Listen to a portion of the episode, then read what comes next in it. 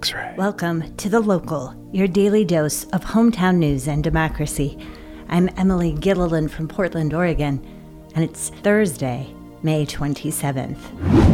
Today, back in the day, on May 27th, 1991, Rodney McCray made baseball history when he ran through the outfield fence at Civic Stadium.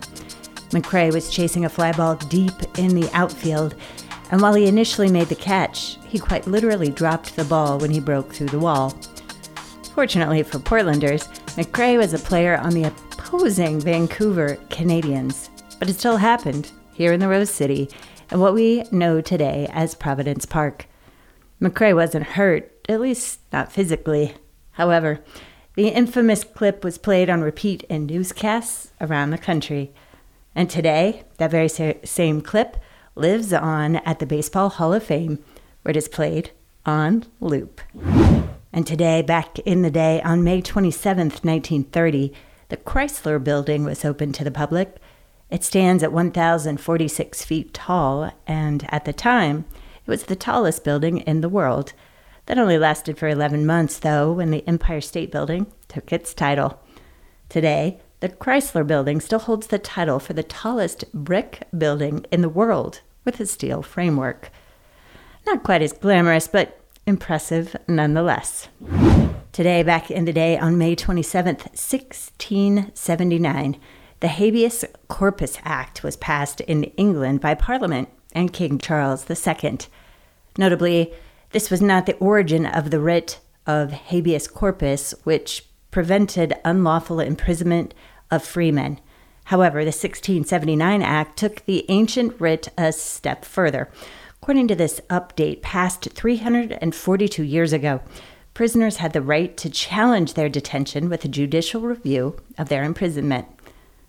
This act inspired the often touted, though not always practiced, cornerstone of the American judicial system innocent until proven guilty.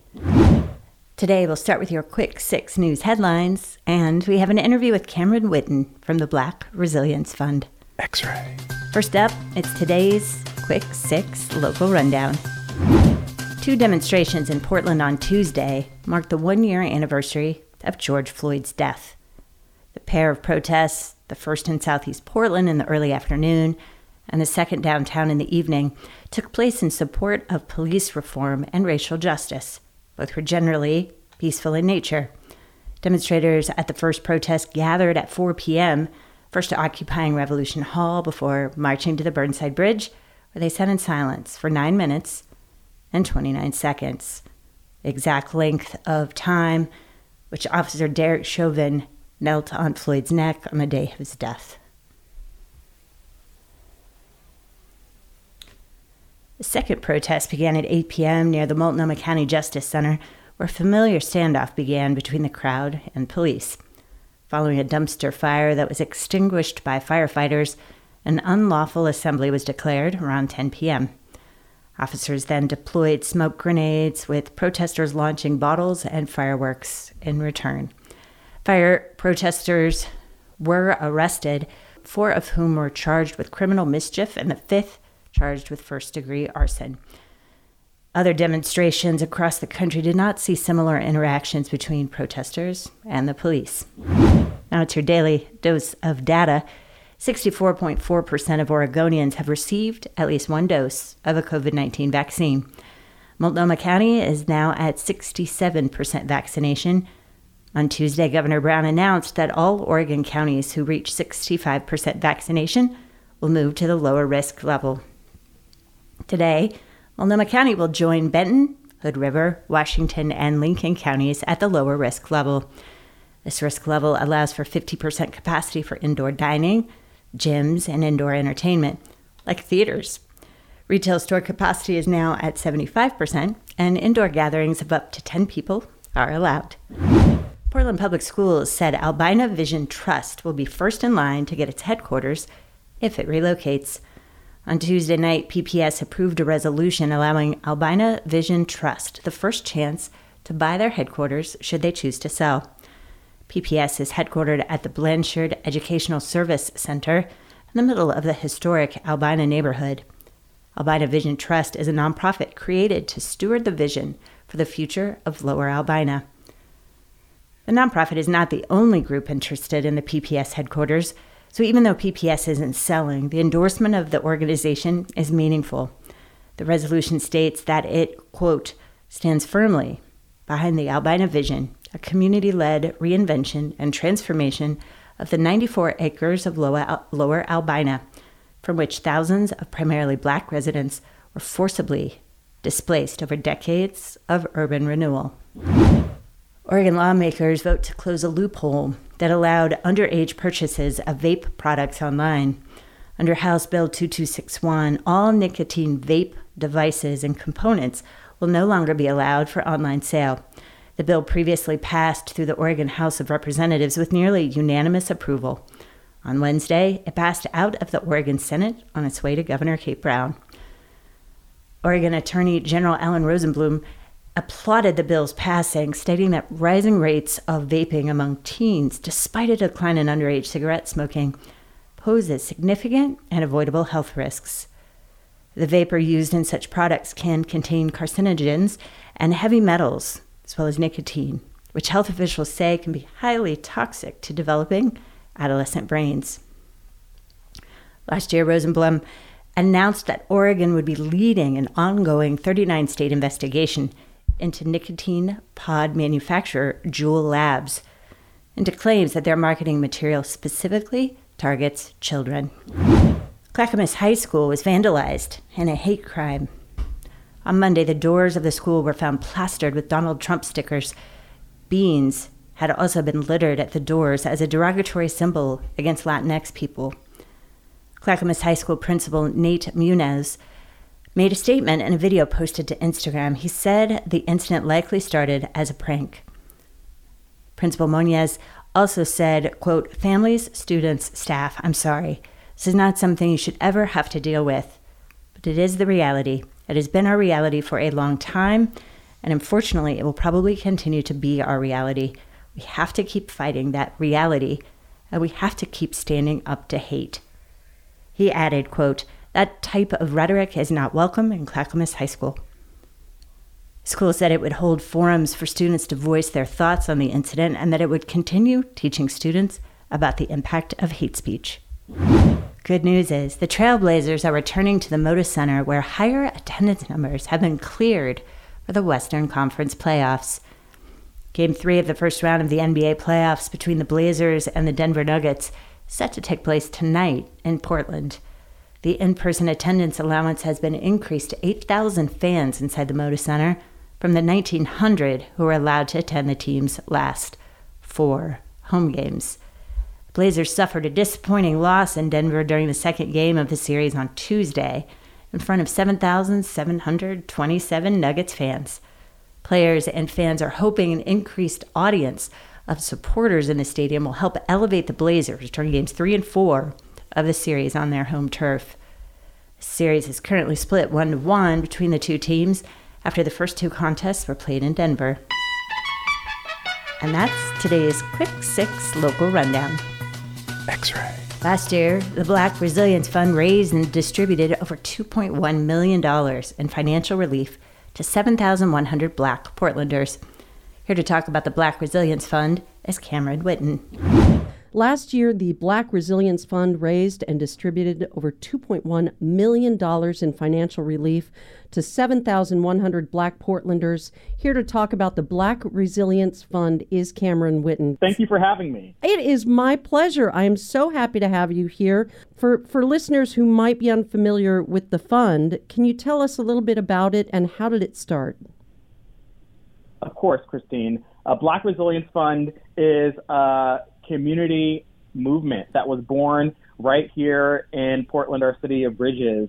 And it's dedicated to fostering healing and resilience uh, by providing direct and immediate financial assistance to Black Portlanders, to our neighbors. And we were created in the wake of George Floyd's murder. Yeah. And it was really uh, a space for Portlanders who were grieving, who were looking to take action, to come together and to do something tangible for Black Portlanders.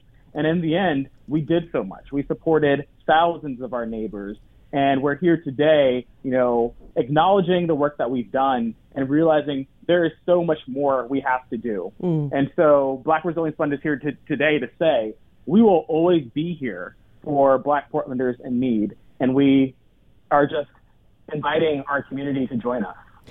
Uh, so, Cameron, uh, before we get into, uh, I want to talk about who some of these Portlanders are and what their stories are in terms of uh, you're helping them out. But um, I'm just stunned by the amount of money you've raised and distributed. Um, so, and so, first off, tell us where listeners can go to find out more, to donate, and also to maybe get help. Yes, uh, please go to our website, blackresiliencefund.com. There's information there about applying for funds and also information to donate. Uh, this is truly a community driven effort. And so every dollar we raise is money that goes directly to Black Portlanders, and we can't do this without the support of Portlanders. Uh, Black Fund last year was uh, thrilled to have the support of over 18,000 individual donors. And so we truly are just looking to make this summer a community effort um, and really just inviting all Portlanders of all backgrounds to get involved. So uh, let's step back. Uh, uh as we mentioned, over 7,000 Black Portlanders received direct financial assistance since June one year ago. Can you tell me about some of them? What are their stories? Who are these these folks that you've helped?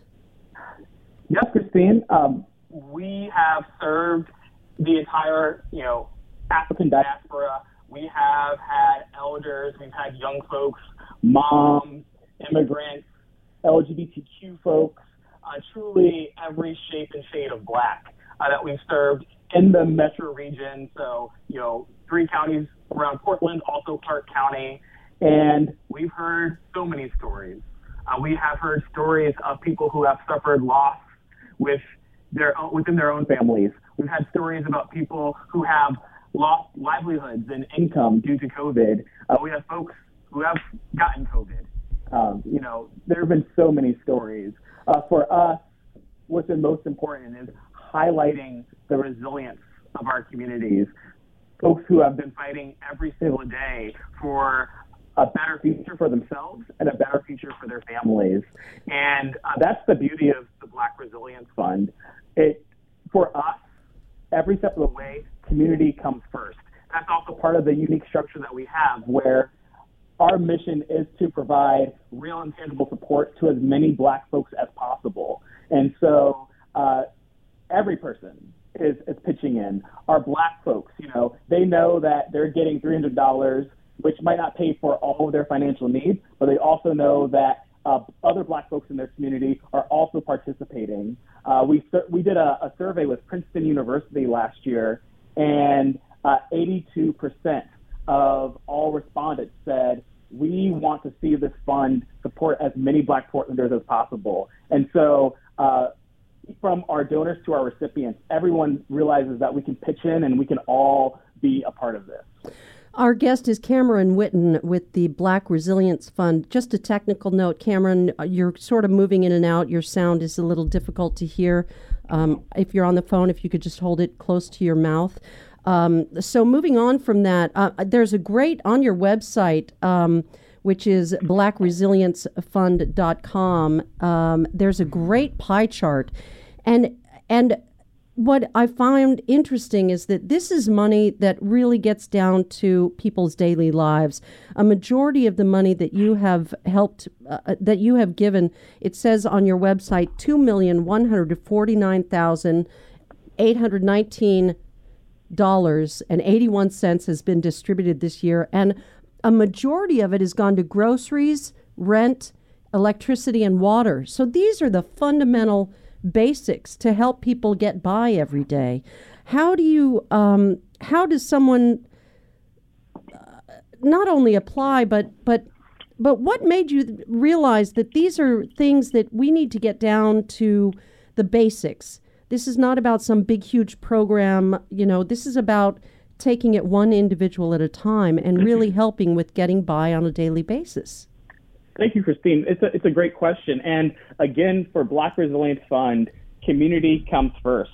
Uh, we didn't go out and say, these are the things that you must spend funding on.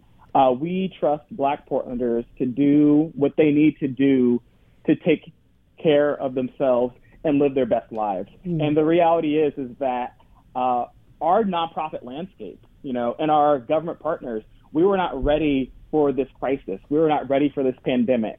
Uh, you know, I've been doing nonprofit work for for a decade here in Portland, and you know, oftentimes we spend a lot of resources, you know, building strategic plans, building infrastructure, uh, building a lot of bureaucracy and red tape yep. in how we deliver aid mm-hmm. to neighbors in need. And when this pandemic hit, we needed to move a lot of funding very quickly. And we found that we couldn't do it. We didn't have the systems in place to be able to provide this assistance while also navigating this red tape, which is fundamentally meant to slow things down. Mm-hmm. And so we decided at Black Resilience Fund, we could not be the reason why a family goes hungry. That was the biggest thing for us. Wow. We knew our model, which might sound radical, but it's really simple and it's effective. And that is giving folks direct financial assistance as responsibly, as quickly as possible, and trusting them to do what they need to do to take care of themselves. And so we were able to move, you know, $2.1 million much faster than we've been able to do with other programs that we've gotten assistance from the from the government for. Um, and so for us, we are really continuing to raise awareness to our community that if we really want to have economic and racial justice in Portland, we have to start doing community aid differently. Mm. We know the benefits that it has for our community members that we serve, but we also know for our organizations, for our you know public agencies, it is going to save us on time, and it's also going to save us on money that we're currently throwing at bureaucrats and infrastructure that doesn't even work. And so, uh, yeah, community comes first, and our hope is that we can continue to show, even you know, as this pandemic uh, hopefully subsides, that we still need to look at models like this that are putting community first and are getting aid directly to people as quickly as possible. I love that cutting through the red tape. I was astonished to look at uh, the the facts and figures to see how much money you were able to distribute over just one year. It's really commendable. Um, are there other organizations that the Black Resilience Fund is partnered with? Yes, we have partnered with many local organizations. We've been so grateful to see a lot of community orgs band together during this pandemic. I'll give a special shout out to our friends at Equitable Giving Circle. Uh, they are in many ways uh, a sister organization to the Black Resilience Fund. They had their one year anniversary back in March, so they started in response to to COVID. And you know, their work really started with uh, food justice, uh, not only providing direct food relief to you know Black, Brown, and Indigenous families, but also raising funds to purchase this food from Black, Brown, Indigenous farmers to really create that circle of equity where everyone is being raised up. Right and so shout on. out to them. I love that. I yeah. love that. Uh, so, so besides the Resilience Fund, well, actually, I want to get to. We've only got about two minutes or three minutes left. I want you to tell us about the 2021 campaign. Um, what are its goals? How are, how are they different from last year's? And how can listeners contribute or apply? Again, Cameron Whitten, Black Resilience Fund. Thank you, Christine. So, uh, one year anniversary of Black Resilience Fund, and we know that Black Portlanders are still struggling to survive this pandemic, and we are still having to grapple with generations of unresolved pain, suffering, and injustice. Uh, Black Resilience Fund will always be here for Black Portlanders in need. And we are calling for folks because we need additional support to continue to foster resilience and he- healing in our communities. And so we have an ambitious goal to raise an additional $1 million this year, 2021. We know that we can do it. We've done it before, and we call on Portlanders to keep showing up. The reality is that you know polls have been showing that public support for Black Lives Matter is on the decline. A 538 posted a poll uh, last month that showed a 10 point decrease in support for Black Lives Matter in our nation. Uh, so we know that these this we know that we're going to face challenges. The reality is is that Black Lives Matter it's not a tagline. It's not. It's more than a movement. You know, mm. Black Lives Matter is our neighbors. It's our friends. It's our family. And so we're here to say, you know, our black neighbors need us to show up, to be that community that we always deserved and we know that we can be. And so we encourage everyone to join us for our 2021 campaign. Help us raise a million dollars. Go to blackresiliencefund.com. Dot com. Blackresiliencefund.com. Just Google it and you can find it. Um, I want to thank you so much, Cameron Whitten, not only for the work you do and are doing. Um, you really have something to be proud of in what you've accomplished over the last year. Thank you for being a guest today, and and um, go for it with 2021. We're excited to have you here in Portland. Thank you, Christine. Have a joyful day. You too. Take care, y'all. Thanks, Cameron. All right, that was Cameron Whitten, Black Resilience Fund. Go to blackresiliencefund.com to donate or to get help if you need it. Thanks to Cameron for joining The Local. And thank you for listening to The Local, your hometown in just about 30 minutes. And thank you, Democracy. We're going to be taking a break over the long weekend, and we'll be back on Tuesday. Have a wonderful weekend and Memorial Day, everyone. We'll talk to you soon. X ray.